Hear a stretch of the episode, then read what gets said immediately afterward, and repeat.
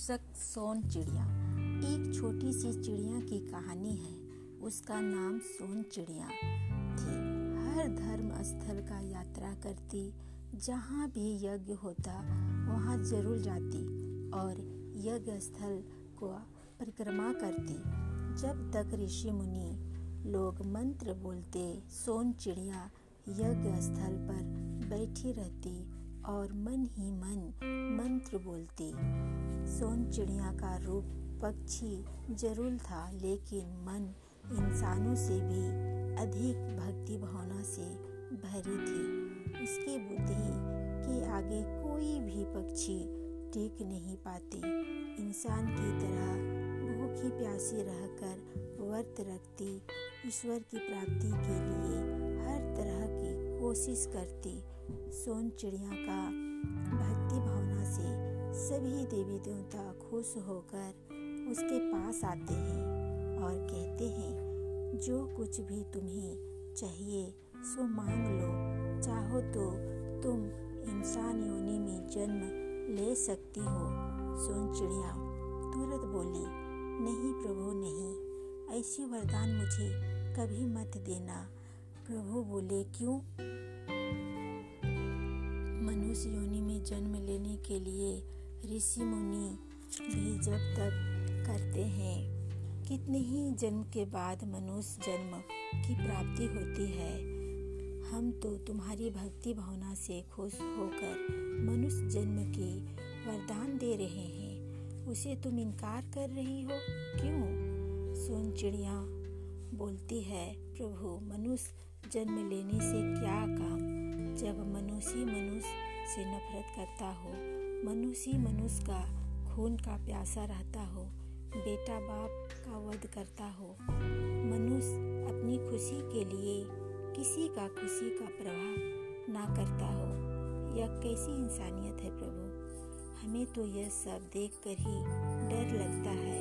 मनुष्य रूप में जन्म लेने के बाद सब कुछ संभव हो सकता है, फिर भी मनुष्य असंभव के जंजीर में जकड़े रहते हैं और ईश्वर या किस्मत को कोसते रहते हैं। इंसान योनि से अच्छा मेरे पक्षी योनि है, जो मैं स्वतंत्र रूप से खुले आकाश में घूमते रहती हूँ। किसी का डर नहीं, किसी का भय नहीं और फिर मैं तो पक्षी रूप में ही आपका दर्शन की प्राप्ति कर सके। प्रभु, सिर्फ़ मन में सच्ची भावना होनी चाहिए। प्रभु सुन चिड़िया के बात सुनकर बहुत खुश हुए और बोले, तुम जब तक पृथ्वी में रहना चाहो, रह सकती हो। तथा अस्तु यह थी सोन चिड़िया की कहानी।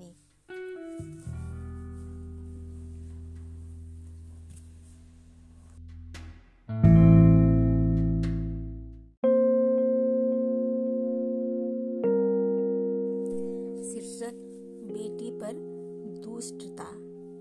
एक गाँव में एक आनंद नाम का गरीब, अनपढ़ लड़का रहता था। बिंदिया नाम का पढ़ी लिखी लड़की के साथ उसका शादी हो जाता है।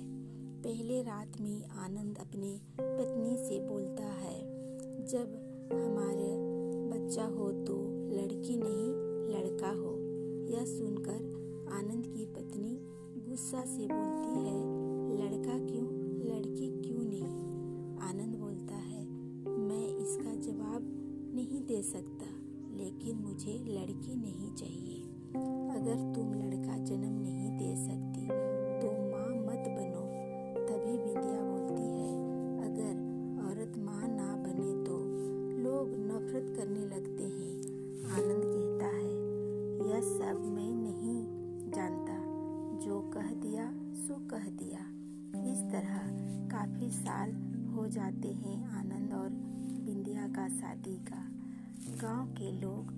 उन्हें बांझ कहने लगते हैं। जब बिंदिया को कोई बुरा भला कहता तो वो रोक लब का सहन कर लेती।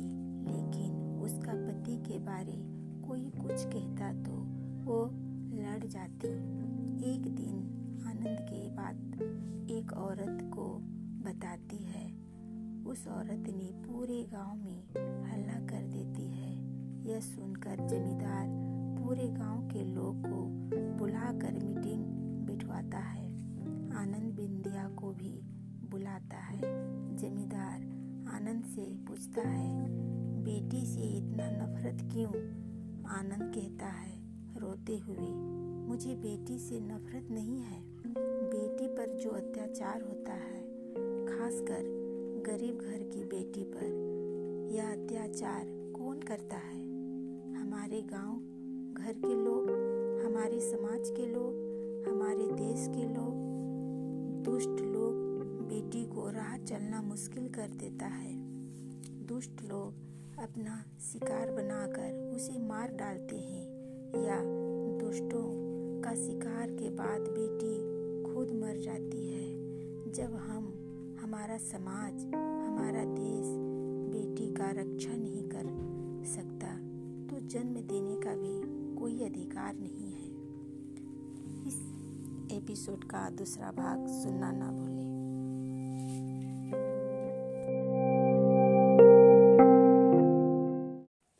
शीर्षक, बेटी पर दुष्टता। एक गाँव में एक आनंद नाम का गरीब अनपढ़ लड़का रहता था। बिंदिया नाम का पढ़ी लिखी लड़की के साथ उसका शादी हो जाता है। पहले रात में आनंद अपने पत्नी से बोलता है, जब हमारे बच्चा हो तो लड़की नहीं, लड़का हो। यह सुनकर आनंद की पत्नी गुस्सा से बोलती है, लड़का क्यों, लड़की क्यों नहीं? आनंद बोलता है, मैं इसका जवाब नहीं दे सकता, लेकिन मुझे लड़की नहीं चाहिए। अगर तुम लड़का जन्म नहीं दे सकती तो माँ मत बनो। तभी बिंदिया बोलती है, अगर औरत माँ ना बने तो लोग नफरत करने लगते हैं, आनंद कहता है। यह सब मैं नहीं जानता। जो कह दिया, सो कह दिया। इस तरह काफ़ी साल हो जाते हैं आनंद और बिंदिया का शादी का। गाँव के लोग उन्हें बांझ कहने लगते हैं। जब बिंदिया को कोई बुरा भला कहता तो वो रो कलब का सहन कर लेती, लेकिन उसका पति के बारे कोई कुछ कहता तो वो लड़ जाती। एक दिन आनंद की बात एक औरत को बताती है। उस औरत ने पूरे गाँव में हल्ला कर देती है। यह सुनकर जमींदार पूरे गाँव के लोग को बुलाकर मीटिंग बिठवाता है। आनंद बिंदिया को भी बुलाता है। जमींदार आनंद से पूछता है, बेटी से इतना नफरत क्यों? आनंद कहता है, रोते हुए। मुझे बेटी से नफरत नहीं है। बेटी पर जो अत्याचार होता है, खासकर गरीब घर की बेटी पर, यह अत्याचार कौन करता है? हमारे गाँव घर के लोग, हमारे समाज के लोग, हमारे देश के लोग, दुष्ट लोग बेटी को राह चलना मुश्किल कर देता है। दुष्ट लोग अपना शिकार बनाकर उसे मार डालते हैं या दुष्टों का शिकार के बाद बेटी खुद मर जाती है। जब हम, हमारा समाज, हमारा देश बेटी का रक्षा नहीं कर सकता तो जन्म देने का भी कोई अधिकार नहीं है। इस एपिसोड का दूसरा भाग सुनना ना भूलें।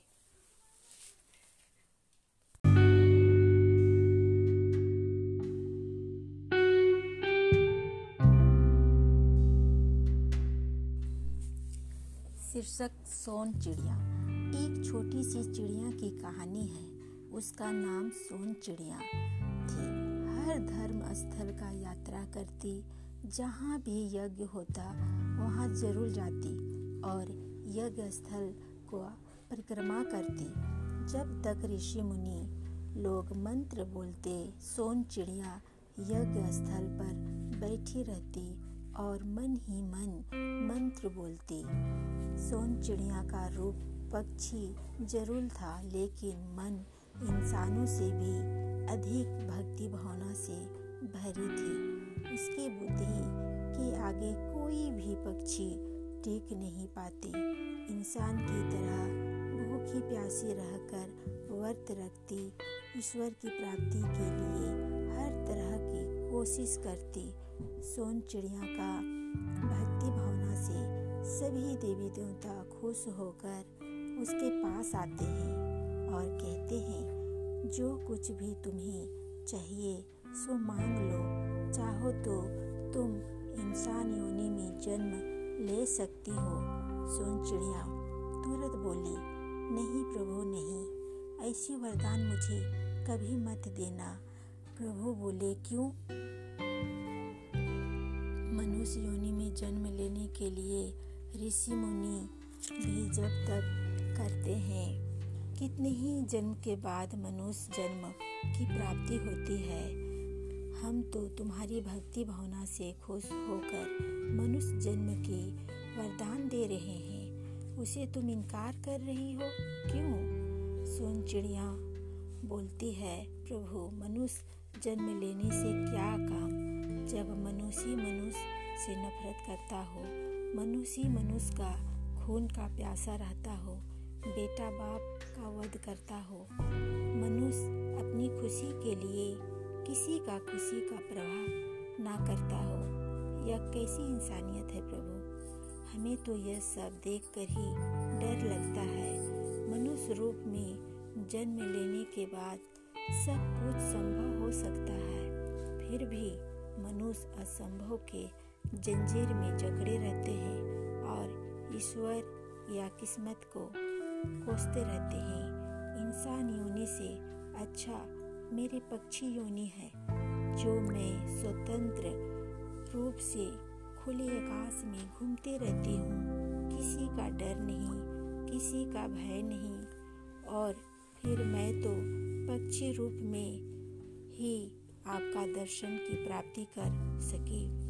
प्रभु, सिर्फ़ मन में सच्ची भावना होनी चाहिए। प्रभु, सुन चिड़िया के बात सुनकर बहुत खुश हुए और बोले, तुम जब तक पृथ्वी में रहना चाहो, रह सकती हो। तथा अस्तु यह थी सोन चिड़िया की कहानी।